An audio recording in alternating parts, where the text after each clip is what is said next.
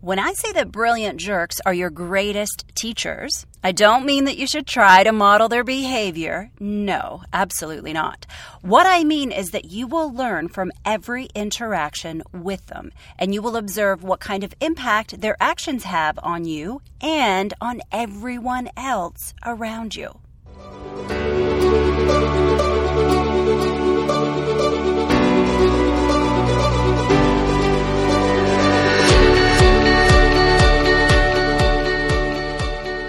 Hello and welcome to Conscious Business. Today we're going to talk about jerks, specifically brilliant jerks in the workplace. Now, in full disclosure, this episode is entirely 100% inspired by Reed Hastings, the CEO of Netflix. Now, when most people think of Netflix, they think of, you know, going dark for the weekend and just binge watching their favorite shows. When I think of Netflix, I actually don't think of binge watching. I think of how successful they are as a business. You know, they pivoted from shipping out DVDs to an entirely different model of streaming services. They also started creating their own original content. And they're also famous for their culture deck, which has been touted as the most famous document to come out of Silicon Valley. And we're going to talk a little bit more about that later. I want to talk about something, though, that has influenced them to have this amazing culture. It's a quote it's from Reed, and it's definitely part of their culture deck. And it speaks volumes about his beliefs on leadership. He says, Do not tolerate brilliant jerks. The cost to teamwork is too high. I love this quote. It explains exactly what he stands for as a leader and how important culture and relationships are to him. Do not tolerate brilliant jerks. The cost to teamwork is too high. Because here's the thing all companies talk about having a great culture, but few are really willing to make the tough decisions to keep that culture great. And by tough decisions, I mean choosing to confront the bad behavior when it happens, especially when it's from an employee who is really critical to the company's success. So here's a look at what you're going to learn today. First off, I'm going to explain exactly what I mean by brilliant jerks. In the second segment, we're going to talk about how brilliant jerks impact culture. In the third segment, I'm going to give you some advice that, let's be honest, you don't want to hear, but you need to hear, and you will thank me for later on. And then, lastly, to wrap up, I'm going to give you some tips to deal with brilliant jerks when they show up. So, get out of your head, into your heart, and let's dive right in, shall we?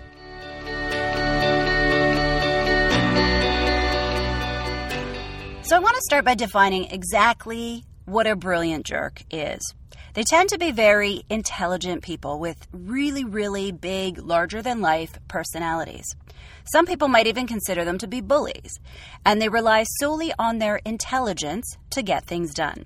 They tend to have really important roles in a company, and sometimes they're put on a pedestal because they are great negotiators or great closers, and they're critical to either the operations of a business, to the technology, maybe even sometimes working in finance. No matter what their functional role is, they tend to hold power. And when I talk about power, I mean external power. Power that is tied to their role within the company, not inner power, which comes from a sense of self awareness. Now, years ago, we used to think that IQ was the most important predictor of a person's success. If you were smart enough, you could do anything. But now we know different. We know that EQ, which stands for emotional intelligence, is commonly understood as equally, and sometimes some people even argue, more important than intelligence alone. Because emotional intelligence helps you to not only determine if someone's a good fit, but also if they will be a great leader. Brilliant jerks often lack empathy and emotional intelligence. To them, intelligence trumps everything, and they see it as an excuse to behave badly and to not care about other people's feelings. They're kind of like a Tasmanian devil who will just kind of like whirl into a meeting, share their thoughts and opinions, override anyone else who has an opinion, and then just take off. Have you ever heard that term seagull management? So, whenever there's a problem, a seagull manager will swoop in, make a lot of noise, crap all over everyone, and then fly away, leaving a big mess behind. Seagull managers are often brilliant jerks. So I've put together a list of signs that will help you realize that you're working with a brilliant jerk. I've got five signs. Here we go. Number one. They over identify with their intelligence and see intelligence not only as the most important, but often the only thing that matters in their job. They care about producing results. They care about the what, but not necessarily who they impact or how they impact them. They're focused on doing, not necessarily on being. Sign number two they see themselves as superior to others, or they expect preferential treatment. They truly do believe that they are more valuable to the company than other people. And this is due to sign number one, their extreme intelligence. The third sign, they don't believe in emotional intelligence. Since they value intelligence, IQ, so much, they often don't place any value on EQ. Some of them may even be passionate deniers that emotional intelligence is even a thing. I run into this a lot. These people are EQ deniers. Number four, the fourth sign is they tend to be lone wolves. They don't like to lean into others, they don't like to collaborate, they don't want to be seen as equal members of a team. It's often hard for them to work with others, especially those who aren't as intelligent as they are. And lastly, number five, the fifth sign to realize that someone is a brilliant jerk, well, they don't like to admit that they're wrong. In their eyes, they likely don't even ever think that they make mistakes. And if they do make a mistake, they'll probably resort to blaming others for it. Okay, let's recap those five signs that will help you decide if someone is a brilliant jerk. They over identify with their intelligence. They see themselves as superior to others. They don't believe in emotional intelligence, right? They're EQ deniers. Four, they tend to be lone wolves. And five, they don't like to admit that they're wrong.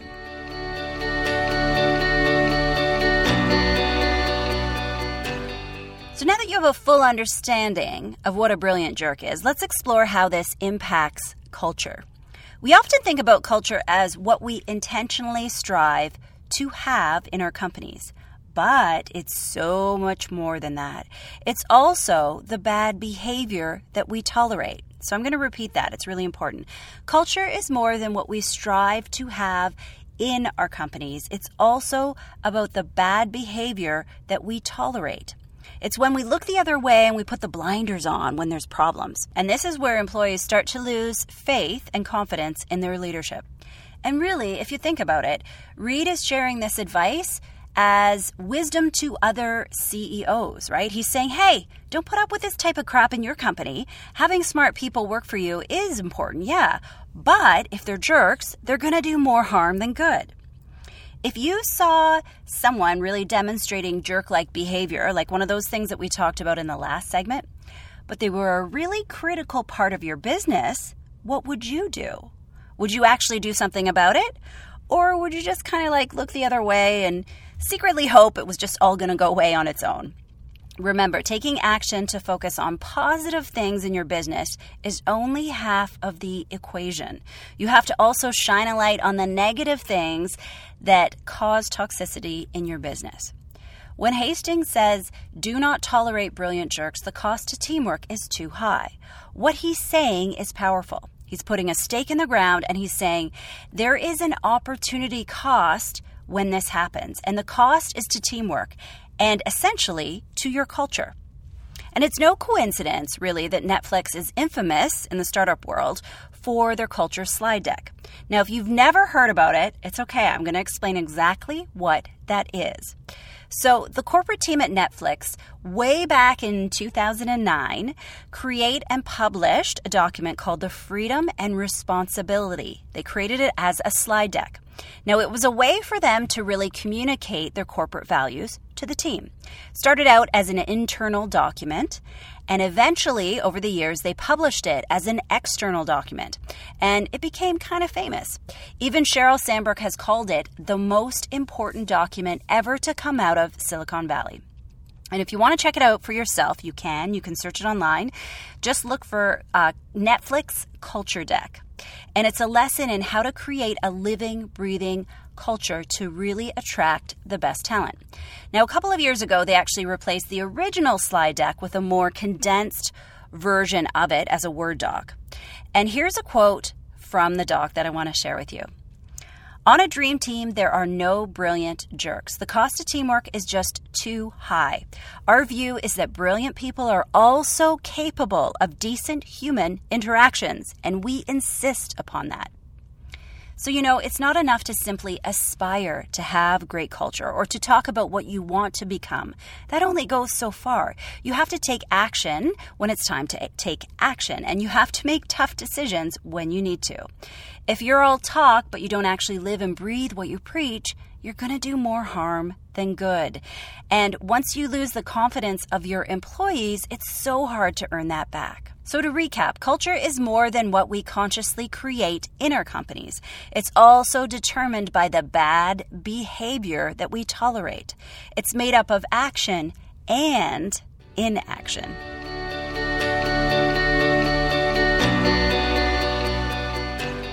Okay, so now it's time to share some advice that you don't really want to hear. So, yeah, you tuned into this episode to hear something that you probably don't really want to hear, but you need to hear it. And this is the tough love that you're going to thank me for later on. Okay, here it is. The tough love about brilliant jerks is that they are our greatest teachers. Yep, they really are. Now, to understand what I mean by this, you have to remember that our entire human experience here is to learn and grow, to realize our truest full potential, we have to constantly be learning and stepping outside of our comfort zone to expand our range. Now, I tell you this because when brilliant jerks show up, as Reed says, we don't want to tolerate them. And this is true. I couldn't agree more. However, if you have a growth mindset, versus a fixed mindset, you will see this as an opportunity to learn something from this difficult person. So now I'm adding on a conscious business layer here onto this quote. When I say that brilliant jerks are your greatest teachers, I don't mean that you should try to model their behavior. No, absolutely not. I mean that you will learn from your interaction with them. You'll also learn what kind of impact their actions have on everyone else around them. So, let me explain some of the potential things that you can learn from brilliant jerks. The lesson could be that you master the art of having really awkward or courageous conversations, which I know are very uncomfortable for a lot of you. Maybe you learn how to give feedback to someone who intimidates you a little bit. You could also learn how to navigate conflict in a calm and rational way without letting your emotions hijack you and take you over. In coaching, we do this through a technique called alignment coaching. Remember, one of the four agreements is don't take anything personally because trust me, it often has nothing to do with you. Another lesson you could learn is building up the muscle to really use your voice and stand up for yourself, or maybe stand up for others. Or it could be learning how to deal with fear and the unknown circumstances. Either way, there's something likely really powerful here for you to learn from them. And I get it. It's hard to summon up the courage for you to have to lean into conflict like this. And in truth, they may not have an instant aha moment when you do. They may not thank you for your insight and then spontaneously just turn into an incredible leader overnight. That may not happen. Actually, let's be real. That probably won't happen. However, what will happen is that you will plant a seed for them to really learn what they need to learn right? Because sometimes we need to hear something three or four times before it really sinks in. Sometimes it's more like seven or eight, nine or 10, some people. So once you've made the effort to fix a situation, to really hold up that mirror, that person ideally will either change or they won't change. Now, if they don't and they don't accept any responsibility, well, then the time comes for you to make that tough decision. Maybe this person needs to be exited from the company for the greater good of the team. And I know that this tendency with really difficult people is to want to try to trim them from our lives. thinking that we're going to get rid of them. Kind of like removing a bunch of dandelions from your backyard by going around and trimming off the tops. we think we're solving the problem, but if we don't get to the root of the problem, then they're just going to grow back and they're likely going to grow back worse. So when we have difficult people in our life, these teachers, we think that 100% of the problem is with them. But sadly, part of the problem actually sits with us because they're often mirroring something in ourselves that we don't approve of. So they are here to teach us a lesson or to help us develop some much needed quality in ourselves. And if we pass on the lesson that is put in front of us, then we're going to be faced with this lesson in a new situation or with a new person somewhere down the road. This is simply the natural law of expansion. It is our destiny to learn, evolve, and grow. So let me share an example to explain what I mean. So I have a friend who worked for a very difficult boss, and he never listened to her, he didn't support her. He was a jerk. He canceled their one on one meetings all the time. Basically, he never gave her the time of day. And instead of leaning in to fix the problem and speaking up for herself, she said pass to this opportunity. And so she went out and she got herself a new job. Well, I'm going to give you one guess as to what happened in her new job. Guess what her new boss ended up being like? Sure, there was a honeymoon period in the beginning for a couple of months where things were really good and he seemed to really respect her. But then, just like clockwork, as sure as death and taxes, this new boss started to treat her the same way as the old one. Why? Because my friend refused to accept the lesson, which was to develop herself to speak up and learn how to advocate for herself. Now, I'm sure you know someone like this. Maybe you know them really, really well. Maybe it was a work situation with a bad boss. Maybe it's that friend who just keeps getting into bad relationship after bad relationship with the wrong person over and over again. And at the surface level, we think, wow, this person has a really bad luck in relationships. But there's nothing random about this, is there? We know that these things are never about luck, they are not about chance. This is all about life design. So, to circle back to Reed's quote, I agree with him. I believe you should never tolerate brilliant jerks either, 100%. And I also think we need to layer on top of that that you have to try to reveal the dysfunction or the conflict in that person. Hold up that mirror try to repair it instead of just trying to make it go away. So let's take a second to recap what we just covered in this segment because there's a lot of tough love in here. I know. And sometimes when the tough love is really tough and you don't want to hear it, you might start to ignore me and just drift off. so I want to make sure I pull you back in and make sure that you just heard what we talked about. So the tough love is this Brilliant jerks, as much as we want to avoid them, are our greatest teachers, which means that we will learn from them. And I don't mean teachers that show us how to act, no, but teachers in the sense that they will give us the chance to step up, to be courageous, and to deal with conflict. It is our destiny to constantly be growing and learning, to be expanding our comfort zone. So when brilliant jerks show up, this is just the natural law of expansion at work, which means that difficult people and challenging circumstances are constantly put in your path to teach you a lesson or to help you develop a much needed quality of your personality and your range. If we opt out of learning these lessons when they show up, well, guess what? They're going to rebound and show up in another area of your life, kind of like a prairie dog or maybe like a whack a mole. I don't know. But sadly, they're never going to go away. So do not tolerate brilliant jerks. They're a sign that you need to lean in and learn.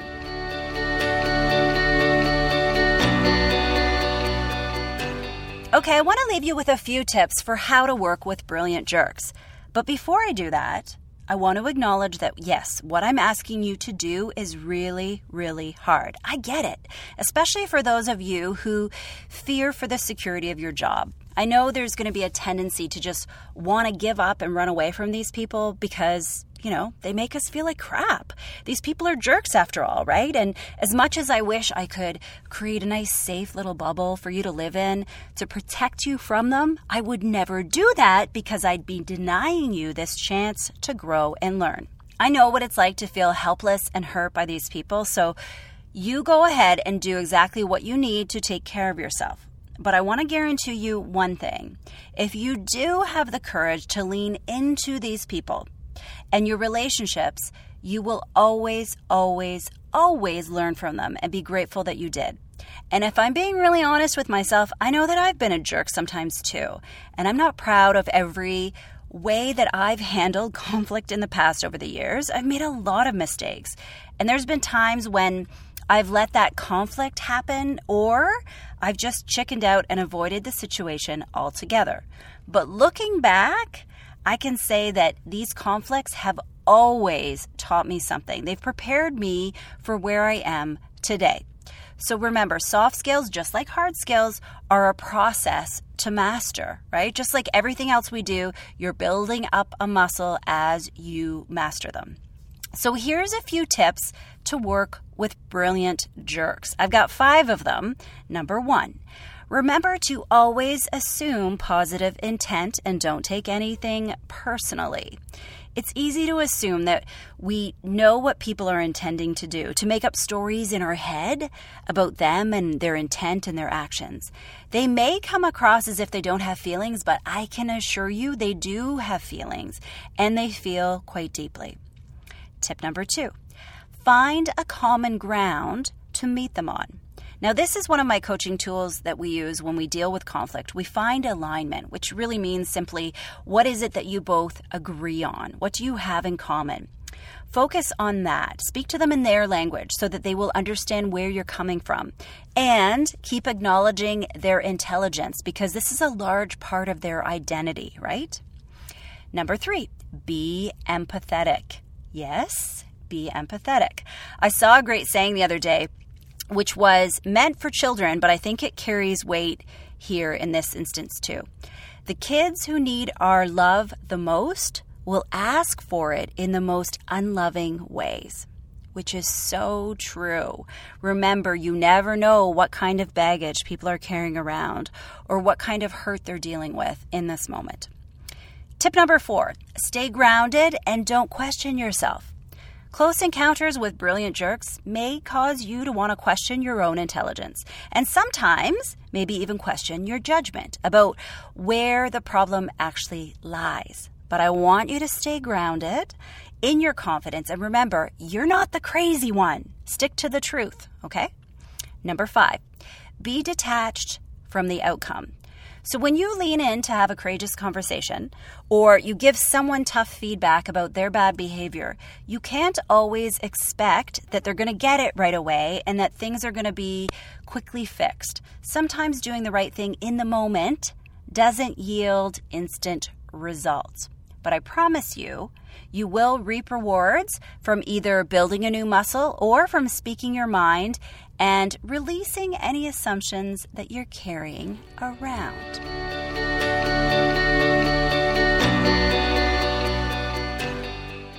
Okay, it's time to start wrapping up this episode on Brilliant Jerks. Thanks for tuning in and letting me deep dive and really dissect and layer onto this quote. It's such a gem. I've loved it for years, and this has been kind of fun to do an entire episode on one quote. and I hope there's so much that you guys have learned from this, not just about how you show up as a leader, but about what kind of culture you create through your actions and also through your inaction. At the end of the day, we all have the capacity to act like jerks sometimes, whether it's intentional or by accident. So remember to always hold space for people to make mistakes. Because if we don't hold space for other people to change who they are, then we don't ever give ourselves permission to make a mistake. I don't know about you, but I know that I am far from being perfect. I've made a lot of mistakes, and I'm sure there's many more to come.